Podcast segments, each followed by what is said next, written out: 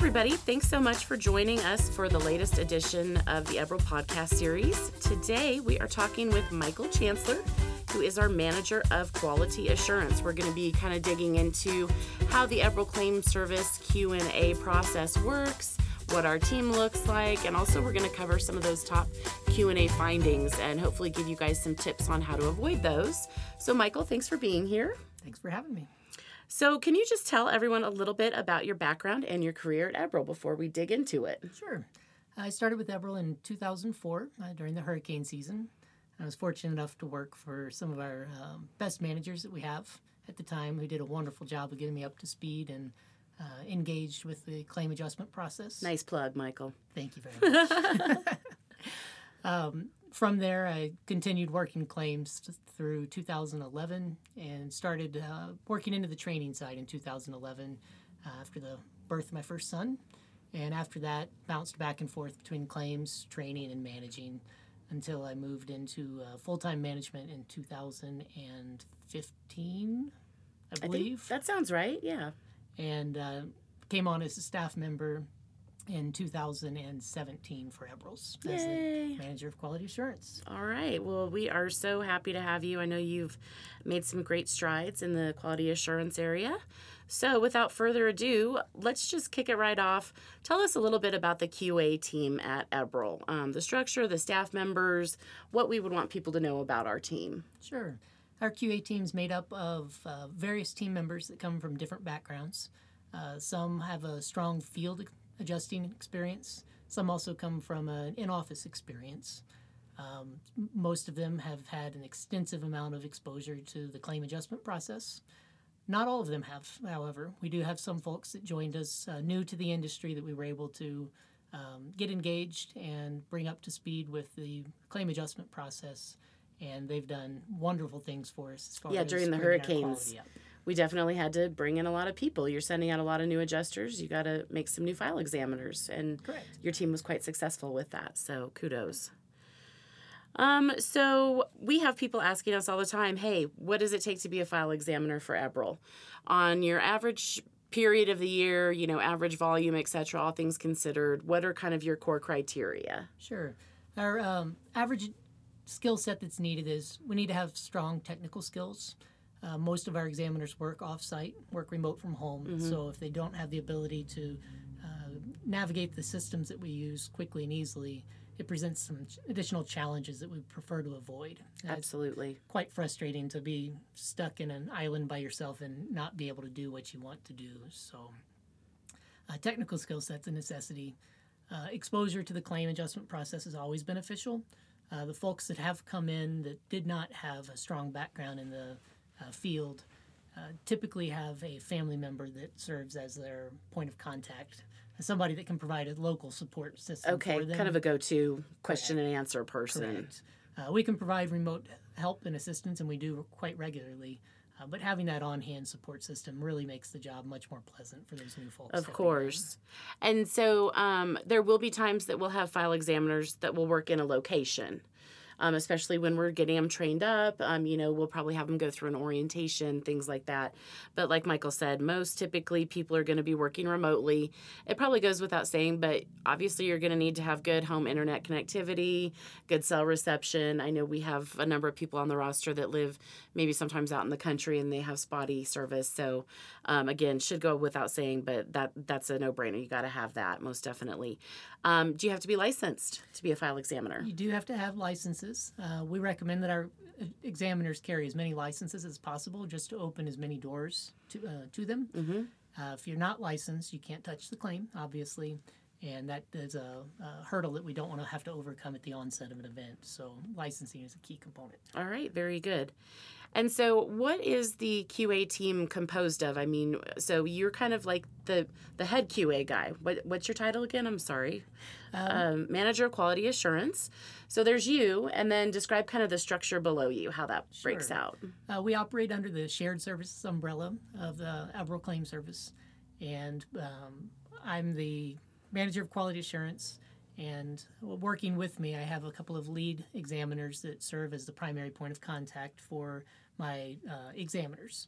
Uh, they handle a lot of the claim assignments and XactAnalysis to make sure that examiners have work to do when they wake up in the morning. Mm-hmm. They serve as a primary point of contact for the examiners if there's something that, uh, that maybe they need a little bit of guidance on.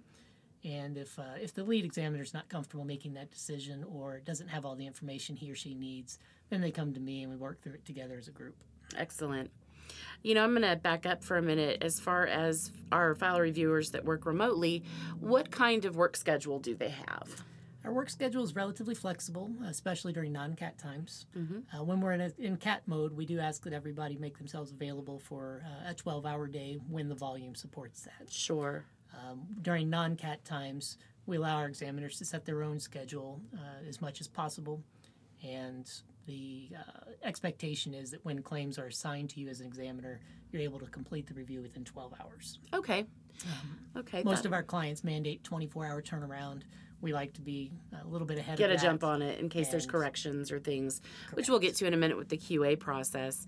Um, and then our examiners are paid on an hourly basis. Our examiners are paid hourly as a W two employee, All right. and um, it's a, a wonderful arrangement.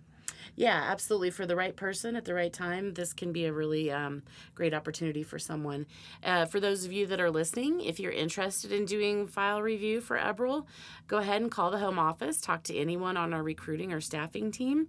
They can get that information noted in your profile and get your name over to Michael and his team for review and see what kind of fit it would be when we have the volume to support it. Um, okay, so we talked a little bit uh, just about the structure of the team at Eberl. Let's dig into the actual QA process itself. Give me give me a little information. What really happens when the adjuster turns in their file? Go. What what what QA Sure. springs into action? Sure. Uh, the adjuster will finish his or her field inspection. They'll prepare the file, uh, hopefully in accordance with the carrier's expectations. But of course, They'll mark the assignment reviewed and Xactimate. I'm sorry, they'll mark the assignment complete in Xactimate and upload it for review. At that point, it comes into our estimate review queue.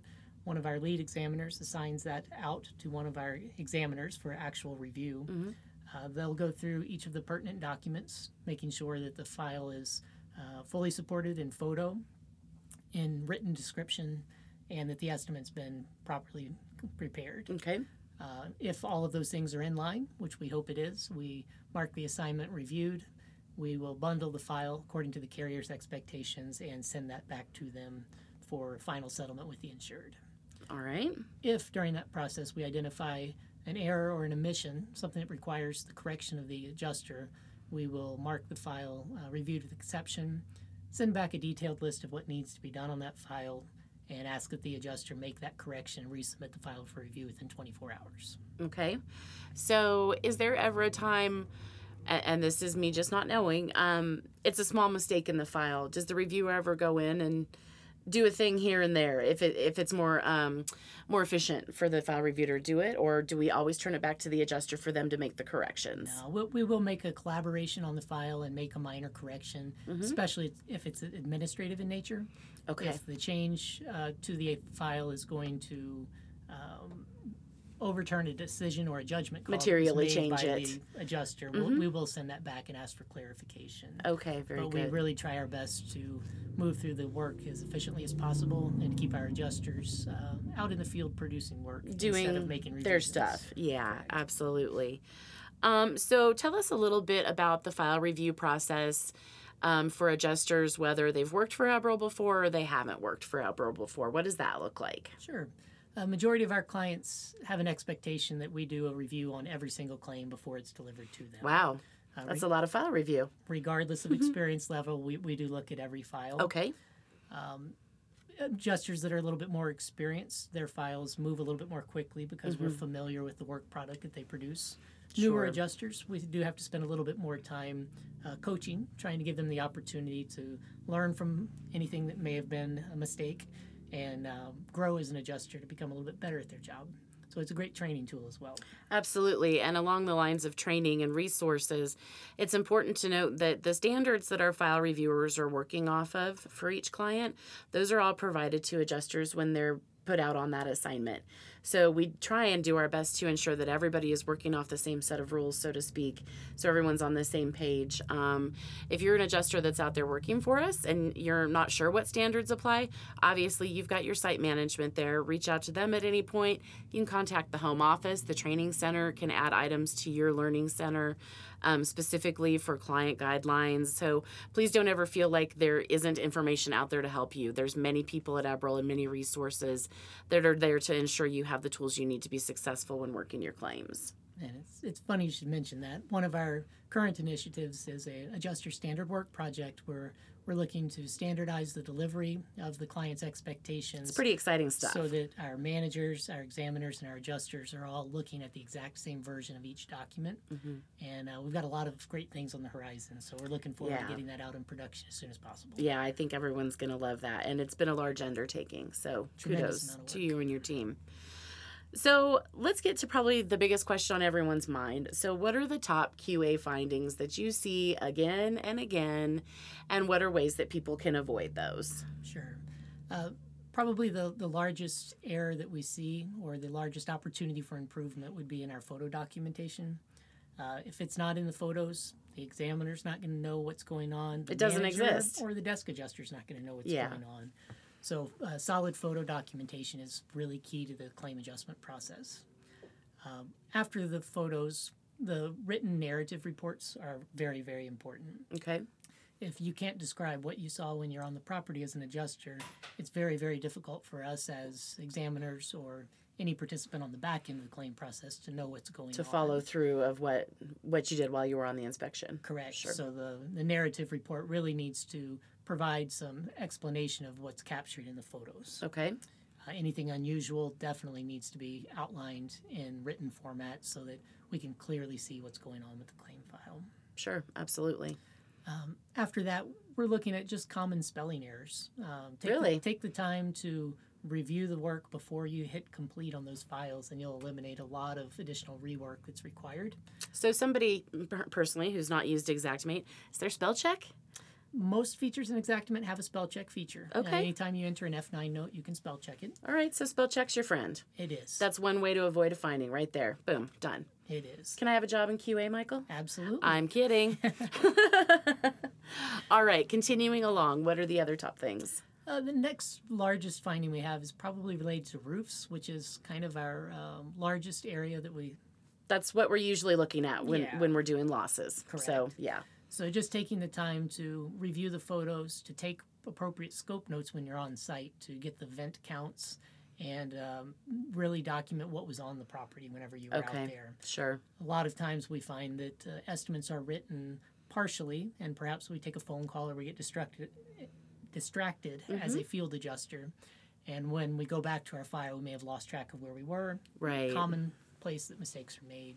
So take the time when you're on site to write down what you see that's important to the claim file, and take the time when you're writing your estimate to check those things off one by one from your scope notes to ensure that you've got doc- documented all of the damages. And you know, you bring up a good point of something that we've talked about on many of our previous podcasts, but don't inspect more than you can close. Correct. We've had so many people that will go out and they'll they'll just rattle off and inspect eight properties in a day.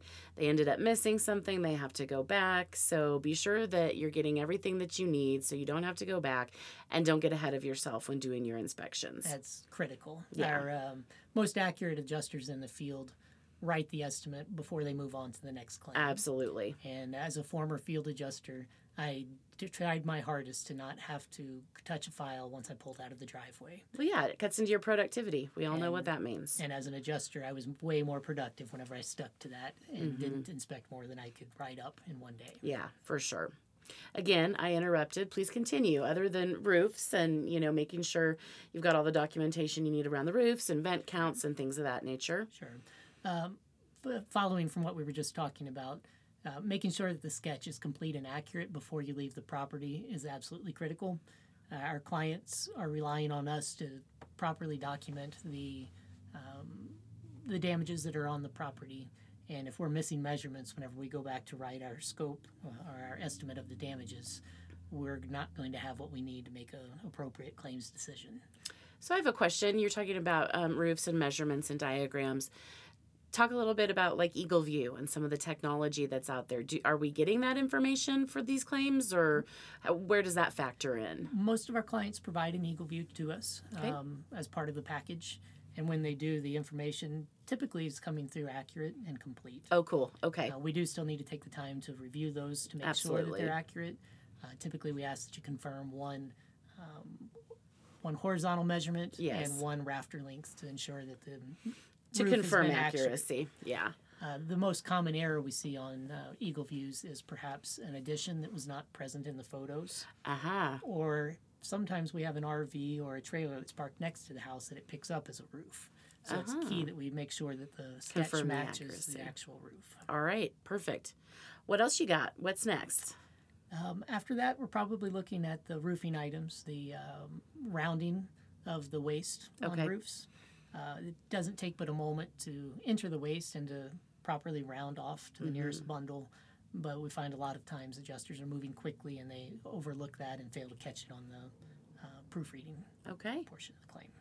So those are probably the top five that we're gonna see. Those are probably the top five. The last one would be um, in your sketch not having the openings properly uh, drawn on the sketch, Aha. which results in us typically overpaying a claim. Yeah, that would be kind of messy if those aren't all So being I, deducted correctly. I recommend to adjusters uh, put every opening in every sketch, and you'll always be golden.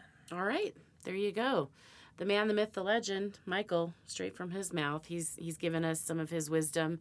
Obviously, there's um, many other elements that go into the QA process, and I have no doubt we could spend much more time on it. But especially in this type of format, um, I think we've had kind of a nice digestible chunk for folks that are listening of some really common things that they can avoid and ensure success on their next go round, whether it's with Eberl, hopefully, or um, most likely anyone else that you're working for. Um, if there are mistakes we see, I'm sure there's similar ones that um, other folks are seeing as well. So, Michael, any last thoughts? I don't believe so. We're uh, quickly growing, and we've got a, an ongoing need for examiners, so we will be adding to our ranks over the course of time.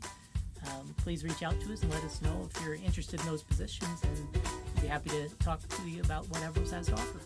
All right, excellent. Well, Michael, once again, thank you for taking some time out of your busy schedule. It was great talking to you this afternoon. Likewise, Tina. Thank you. All right,